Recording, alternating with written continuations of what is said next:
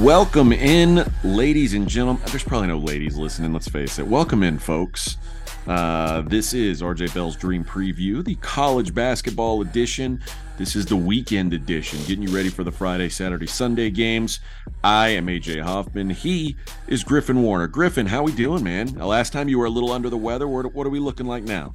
The weather is getting much better. The bets have stayed hot, no matter how high my temperature was, and looking to keep that going. And I believe we're coming in off another 2-0. Yes, we are. That's always nice. 2-0 on best bets. Great. Two straight for me. And, I'm really hoping that we can consolidate and go 2-0 back-to-back as we just try to start off a perfect weekend for everyone. Yep, that's what we're here for. So same format as usual. We're going to go through the big games this weekend, and then we're going to give our best bets at the end. We'll probably throw in a promo code to help you out at pregame.com while we're at it. But let's start. Let's start in the Mountain West, where we got a good one here. New Mexico and Boise State going at it, and this one we don't have to project the number. This one right now, there's 2.5s and 3s out there. New Mexico, a slight favorite. It feels to me like I don't know what New Mexico has to do to start getting a little bit of respect. Like, this team has been incredible this season. And I guess a lot of it is the preseason expectations weren't there. They started the season like 140 in Ken Pom, but they are now 17-2, and it's not, they're not skipping over good teams here. Like, this is a team that's got a road win at St. Mary's. They've got a win over Iona. They got a almost a 20-point win against Colorado State. They went to Wyoming when Wyoming was good and healthy and beat them there. They just handled Oral Roberts a little over a week ago. And then they went to San Diego State and crushed them in their building, which is really hard to do. Boise's playing well, but it feels like New Mexico, the Pit, is such a good home court. And when you look at Boise's resume, you see away loss Nevada, away loss Santa Clara, neutral loss Charlotte. It feels like they're certainly more vulnerable away from home than not. I like what Boise's done defensively. I think this is going to be an ugly, sort of grimy, grinded out game. But I think New Mexico gets the job done here. I think I'm higher on the Lobos than most. I feel like they protect the ball well. And, I mean, so does Boise. But they should have an advantage on the glass. And when it comes to getting to the free throw line, New Mexico is extremely good, particularly at home. I think that they find some easy points along the way, relatively easy, against Boise, and get the job done here. What do you see in this one? Number seems short to me. And usually that's because either the home team is not very good or the road team is better than, I guess, either I was expecting, or I think that's what the line is saying. Boise's been playing really well. Backed them a couple Saturdays ago in a home game where I feel like they weren't getting priced fairly. Maybe the market has overcorrected. But Boise does have, I don't want to make this an all New Mexico Lobo love fest. I mean, Boise's got some really good players. Marcus Shaver, who's coming off of injury from earlier in the year, who hasn't really been himself, but is getting healthier by the day, it seems. Max Rice, coach's son. He'll hear that 14 times on the broadcast tomorrow. And then I really love Tyson Degenhart, who's a kind of a mismatch 4, small 5, maybe could play 3, probably has no pro prospects, but is really good at this level. And I wonder, as my new year, new me, I'm trying to do a little bit more of trusting the marketplace than I have in the past, where I just like everyone in the market's dumb, which is not a great idea. And obviously goes against math and things of that nature. But I just am trying to figure out with, as you listed, and even that St. Mary's win is awesome for New Mexico as well. Why would this number be short of 3? And that, I mean, I have Torvik's shown at 2.9, so that seems about in the range. But Ken Pom shows it as a 1-point win for New Mexico, so there is a little bit of you know, there's some love going for the Lobos here to get it up to 2.5 or 3. Which Ken Pom has to have a winner in every game. So that might be around a pick 'em even. I see a lot of green when I check out the matchups page on Torvik. And I got to say, to me, these teams both look really good. There's a very low probability of this game finishing with a scoreline of sub 1 possession, though. So, I mean, it seems like if you like the underdog, I'm always a believer in taking the points, but I feel like you can lay the points on New Mexico here, and they're likely one of those sides will obviously win. Yeah, it just feels like when I look at Ken Pom and I see Boise at 24 and New Mexico at 48, it just doesn't seem right given, you know, this Boise team has a loss to South Dakota State at home, like which South Dakota State, normally a pretty strong program, not very good this year. That's not a good loss. I mean, their best win non-conference was probably Colorado. On a neutral, mind you, not at Colorado. So I don't know. I just feels like Boise, based on prior performances and expectation coming into the season, getting a little more love right now than New Mexico is. So I feel like to that point, AJ, I think Boise, I mean, just Ken Pom numbers in general, I think until next week, still consider like season entering ideas and where teams are. I think it bases until the end of January, if I'm not mistaken. Torvik has Boise 20 and New Mexico 24. So those are very similar numbers, but still would favor New Mexico a little bit in this matchup based on location. I don't think see anything in the profile that makes me think that New Mexico doesn't deserve its ranking. Obviously those wins look great. Maybe I just feel like Ken Pom maybe didn't have a great opinion of New Mexico, as I don't think any of us did entering the season. And I feel like the really high tempo teams really don't get a lot of love from Ken Pomeroy, the weatherman from Salt Lake City. All right, let's go to the Pac-12 where we've got a good one here. And this number may surprise you. Arizona, we're going to project to be a home underdog. That's right. We're going to go UCLA -2 at Arizona. You've been saying this, I think, since yesterday. Like, you'd expect this to come as an Arizona favorite, or excuse me, as a UCLA favorite. And like, as I dug into trying to create these lines today, it's what I'm seeing too. Although Arizona, as we record, is in the midst of putting a whooping on you and Andy Infield's boys at USC. And oftentimes, like I like, it seems like the way the Pac-12 scheduling works, often you'll get a better result. Like the home teams have a good result in their first game, and then the second game is a little bit tougher on them. We saw that with Oregon, last week, where Oregon has a really good showing in their first game and then just lays a complete egg at home in their second game of the weekend. What are your thoughts on this matchup? And do you think that this, you know, that it's warranted that UCLA is a favorite here? Hard to like disagree completely with UCLA, considering they've stacked 13 wins in a row. Their 2 losses were on neutral courts, back-to-back games, 2 days apart against pretty good competition. Whether the Baylor and Illinois losses have looked great since then, they've certainly gotten worse with time.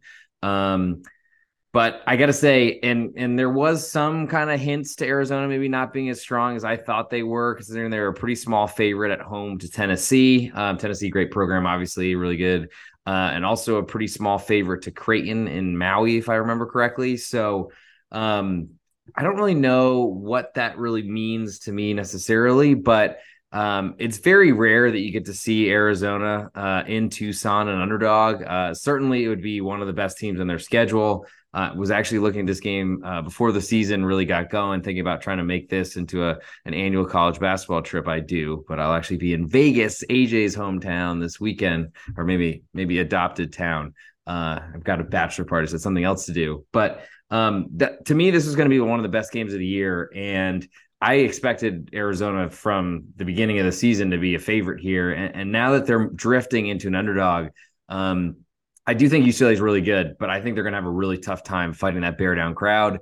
And I think Arizona has really as you said, laid a couple eggs. I guess you were saying Oregon did that, but it seemed to be an Arizona thing as well. And it usually seems to happen when they shoot really poorly from three-point land. Happened at Utah in a loss, happened at home to Washington State in that loss, and then on the road at Oregon. I don't think you can blame their three-point shooting, but their interior defense didn't look great. I don't really know exactly why Arizona's had some bad showings. I feel like those are some of those games that should have been wins. But maybe they're just a little bit more inconsistent than we would expect. But I feel like we're going to get a great showing from them on Saturday night. Yeah, it's funny thinking back, and you mentioned Maui, and I started looking at that tournament, which, if you remember, was a really awesome tournament. Like, there was some really great games there. But now when you look back on it and you see all those teams there, it's like Texas Tech, who's like 0-6 in Big 12 play all of a sudden.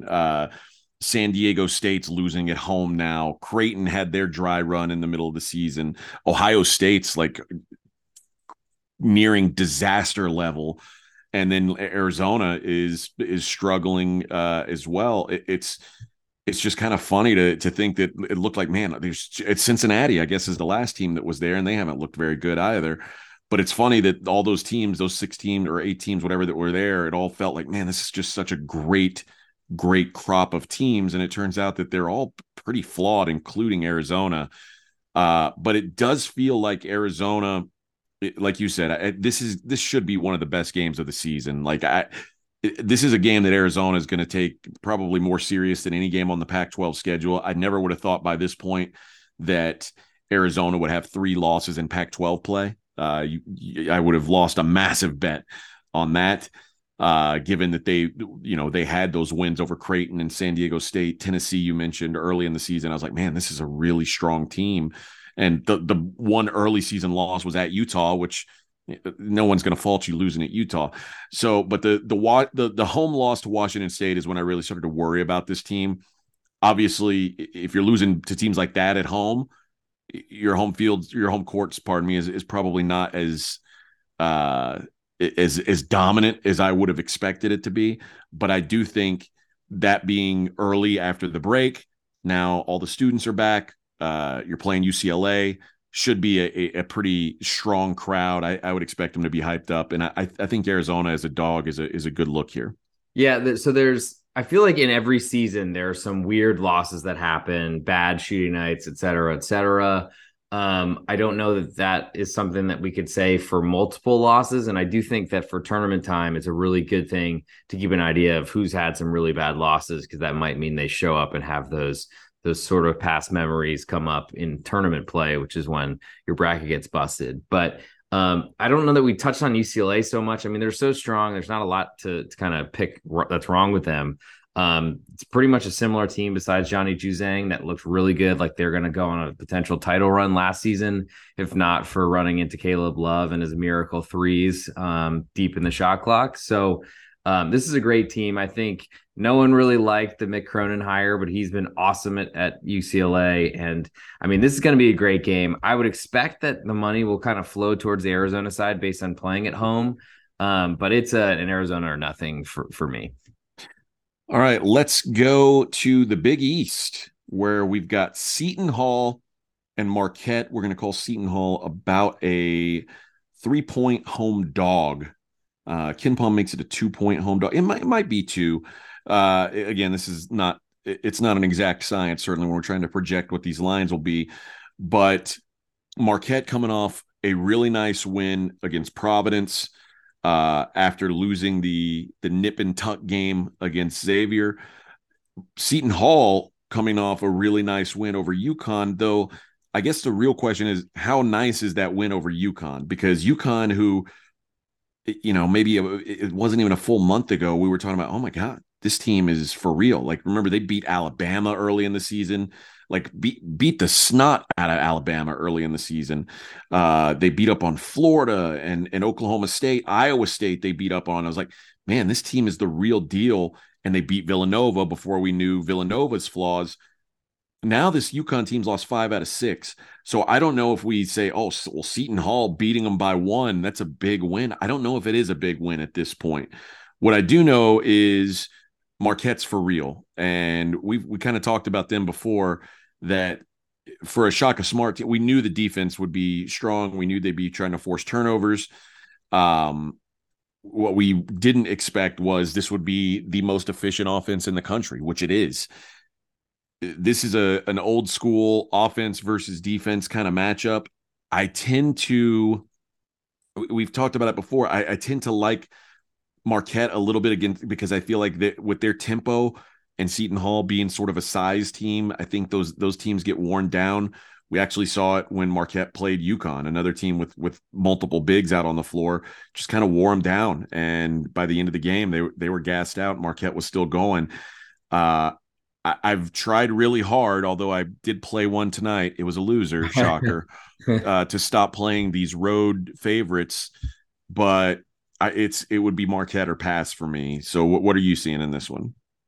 Yeah, as the shepherd of home underdogs, if that's the right term to use, I have absolutely no interest in backing Seton Hall. Unfortunately, I feel like Shane Holloway, good for him getting the head job at his alma mater, but the style of basketball he plays, I think, is like maybe good in tournament play, and maybe when you're a 15 seed that catches a lot of teams by surprise, but I don't think it's been working. The Connecticut stuff is still really bizarre. I wonder, like, if Dan Hurley just had is really good friends with Chris Holtmann or something, is just tanking teams as he goes. But I just, from the Seton Hall's perspective, they are, to me, really not very big. They're filled with players from that St. Peter's team that were very low recruits that pretty much are super physical, and that works in tournament play, I think, a lot more than it does in regular season stuff. Might have a better whistle at home, but I'm still so shocked. Like, pinch me, Shaka Smart's got the most efficient offense in America. Never would have expected that one, but he's got a really good point guard and a really good center that both can pass really well and both can score. I don't think the Seton Hall can keep up with the Marquette team on a good day. They're going to need to really be physical with Marquette, which I think they will be, but then that toes the line of how many fouls are going to be called against them. I just don't really like the setup for Seton Hall. I don't see them as a good enough three-point shooting team to get hot and then all of a sudden run away from Marquette. And I feel like while Marquette certainly is a little bit in danger going on the road to who knows what's going on with referee and officiating being skewed by home crowds, but I just don't think there's enough there for Seton Hall that I want to watch them for 40 minutes being like, this is the team I bet on. I could see that happening. All right. Well, it sounds like we kind of agree on that one. Let's look at a Big 12 game, Baylor and Oklahoma. We're going to project Baylor as a +1, as a dog. Ooh. On the road. Does that interest you against Boomer Sooner? I've had a lot of tough times with Oklahoma this year, including a three-pointer at the buzzer by West Virginia, who never led an entire game yet covered a three-point spread. And that's kind of how my Oklahoma bets have gone this year. I feel like I still really like Oklahoma. I love Porter Moser and his ability to get the ball inside. Grant Sherfield, I think, is one of the best shooters that no one really talks about in all of college basketball. But at this point in the season, like, I think I have to get to come to grips with it. They don't do enough to win games, whether it's like really bad turnovers, end of halves that like swing momentum or whatever they are. Unfortunately, I just think this OU team seems to be a little bit further away from being a team that I think could go deep in an NCAA tournament. Maybe one player, maybe like having a little bit more athleticism in the bigs, because the Grove brothers certainly aren't going to do much for you there. I'm not sure they have much of a vertical, but I just like Baylor. And I got to say, back them at Texas Tech, which was scary with that crowd, even at 0-5 in Big 12 play, still like the third most attended in all of Big 12 basketball. Apparently ESPN has thrown that stat up there. And Baylor is just going to play an offense where they're going to shoot a ton of threes. And if they go in, they are really hard to beat. If they don't go in, then you got a chance. OU and pretty much all the decent clubs around all of college basketball have good three-point defense numbers. But it's a whole different thing when Baylor is just going to do everything they want. And I worry that Keontae George is going to really take advantage of smaller, less experienced, less physical offensive – like Oklahoma guards, excuse me. And I don't know that I'm in a position where I'm looking to go against Baylor at all anymore. Yeah, I'm not either. And I feel like because Baylor had their three-game swoon early in conference play, they started out 0-3. They're now sitting at 3-3. What I've realized about the Big 12 is every win is a good win, and there aren't any bad losses in the Big 12. Like, if Texas Tech and West Virginia are the worst teams in the Big 12, and they might be, neither one of them have a conference win yet, I don't think. Like, those are good. Those are tournament caliber teams. So if that's your worst losses, it's like, man, maybe we're overstating how desperate times are for Baylor, because in hindsight, looking at their losses, they lost in OT to Kansas State, lost to TCU, losing at Iowa State. None of those are bad losses. The non-conference losses at Marquette, like, I mean, we just talked about, that's not a bad loss at all. Like, I mean, they weren't very competitive in it, but and then the Virginia loss early in the season.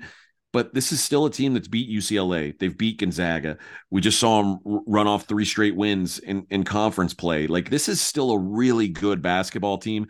And I think, you know, looking at them and saying, oh, 13-5, that's not what anybody expected at this point of the season. Baylor's a massive disappointment, I think, is kind of a foolish move, because this team still has the talent to be, you know, I think still could be a Final Four team. It's possible. So I do think that we're still, and the one thing that worries me about buying into Baylor right now is their next game is against Kansas. So, and it's on Monday. It's like a quick turnaround.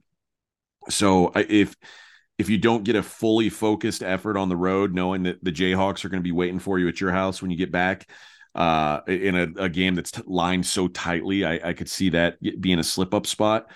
But I just trust Baylor, and I trust Scott Drew a little bit more than I trust Oklahoma right now. I mean, to that point, I think those three losses in starting out Big 12 play, I'm sure they thought they were going to win the Big 12 championship. I feel like they're not really in a position to overlook anybody.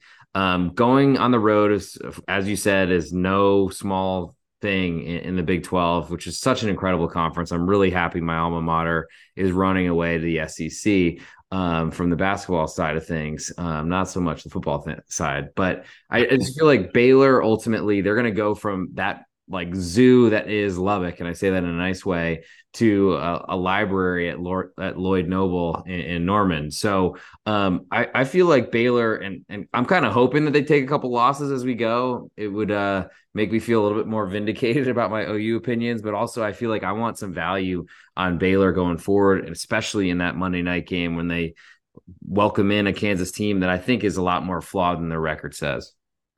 All right, let's before we get to best bets, let's save the people a little bit of money at pregame.com. Let's do it. Use the promo code ACC, Atlantic Coast Conference 20. Get 20% off for all listeners to College Basketball Podcast. It's good for 7 days from this release. You have until the 27th. But why wait? We have the NFL playoffs coming up this weekend. We got AJ and my picks on college hoops. I know AJ's putting UFC stuff out there. I can't tell you a UFC fighter besides Ronda Rousey. So she's not in the UFC. No. It was a joke, AJ. It was a joke. But if you want soccer picks and you want to wake up crack of dawn with me, come on in. They're trying to get them out overnight. But use the promo code ACC20 for 20% off all listeners. Anything you want to buy on the pregame.com website, you get years worth of picks if you want, and 20% off of all that. So let's get into best bets. AJ, do you want to lead us off? You tell me. Yeah, I'm down for whatever. Go ahead. All right, I'm going to go with Southern Miss -1 against James Madison. And yeah, James Madison's good. They are good, but they aren't what they were early in the season, I don't think. They just broke a 3-game losing streak with a home win over Georgia Southern. The three losses weren't very good either. It's home. They were home against Texas State, who stinks, home against App State, and a road loss at South Alabama. And then they played an overtime game tonight at Troy, and now they won in overtime. And now they got to turn around and play on Saturday. So they win Thursday night, overtime game. You got to go to Southern Miss on Saturday. Meanwhile, Southern Miss had a home game tonight against South Alabama. They got to win. And Southern Miss has 4 losses this year. They're all on the road. A lot of quality wins this season. Vanderbilt, Liberty, Troy. I think they get another one here. Southern Miss great at forcing turnovers. JMU's 267th in turnover rate. And Southern Miss, a top 50 team in offensive rebounding. I think those extra possessions and free throw disparity. JMU's outside the top 250 in free throw percentage. I think that's the difference. I like Southern Miss -1. I'd play it up to a full possession against James Madison. Yeah, that one looks good. I feel like James Madison finally getting admitted to the Sun Belt Conference. I don't know that they were there last year. I'm not sure that they've ever really made a trip when they were part of the Colonial to Hattiesburg, Mississippi. But I think Southern Miss has looked really good this year, and I'm really looking forward to what they can put together and potentially even sneak into the NCAA tournament. For my best bet, I'm going to grab San Francisco. The AJ Swami put it out there at Pick'em, hosting BYU this weekend. There is games tonight that are involved, I think, both these teams. So we'll see what happens, where this line goes. I'll play San Francisco up to -3. I just feel like BYU is a team that turns the ball over a lot and can't shoot threes. Those are really scary things to do as a road team, especially when you're lined within a possession or even at a Pick'em. I just don't really believe in this BYU team. I feel like they are not the same talent-wise they had been a few seasons ago. I feel like they're one of the victims of the transfer portal. It hasn't worked so well for them. I don't think Mark Pope's job is in jeopardy by any means, but I really like the San Francisco team. I feel like they elevated their top assistant or associate head coach when Todd Golden was lured away by Florida. They're playing similarly, and they have some really great talent still around. It's a very similar team. Plus, they added a great three-point shooter in Zane Meeks. So give me San Francisco as a small favorite at home to BYU. Yeah, I'm with it. Anytime you say against BYU, I'm probably going to be with you on it. I'm on Santa Clara tonight. I think you are as well. Yep. Yeah, I don't like anything about this BYU team. We've talked about them before on this podcast. I don't think they're very good. So, and the name brand, and it, again, what we talked about with New Mexico, like a lot of last year's stuff is carrying over into this year's analytics. And while it's working against New Mexico, I think in a way it's working for BYU in the market. So I still think we can play against them pretty cheaply. So I like that one as well. All right, that is going to do it for another episode of the College Basketball Dream Preview. Enjoy the games this weekend. Hopefully it's nice and profitable. Hopefully another 2-0 we'll be discussing on Sunday night. Let's going into the next week's games. Griffin, always a pleasure, my man. And you guys, good luck. And we'll talk to you on Sunday night.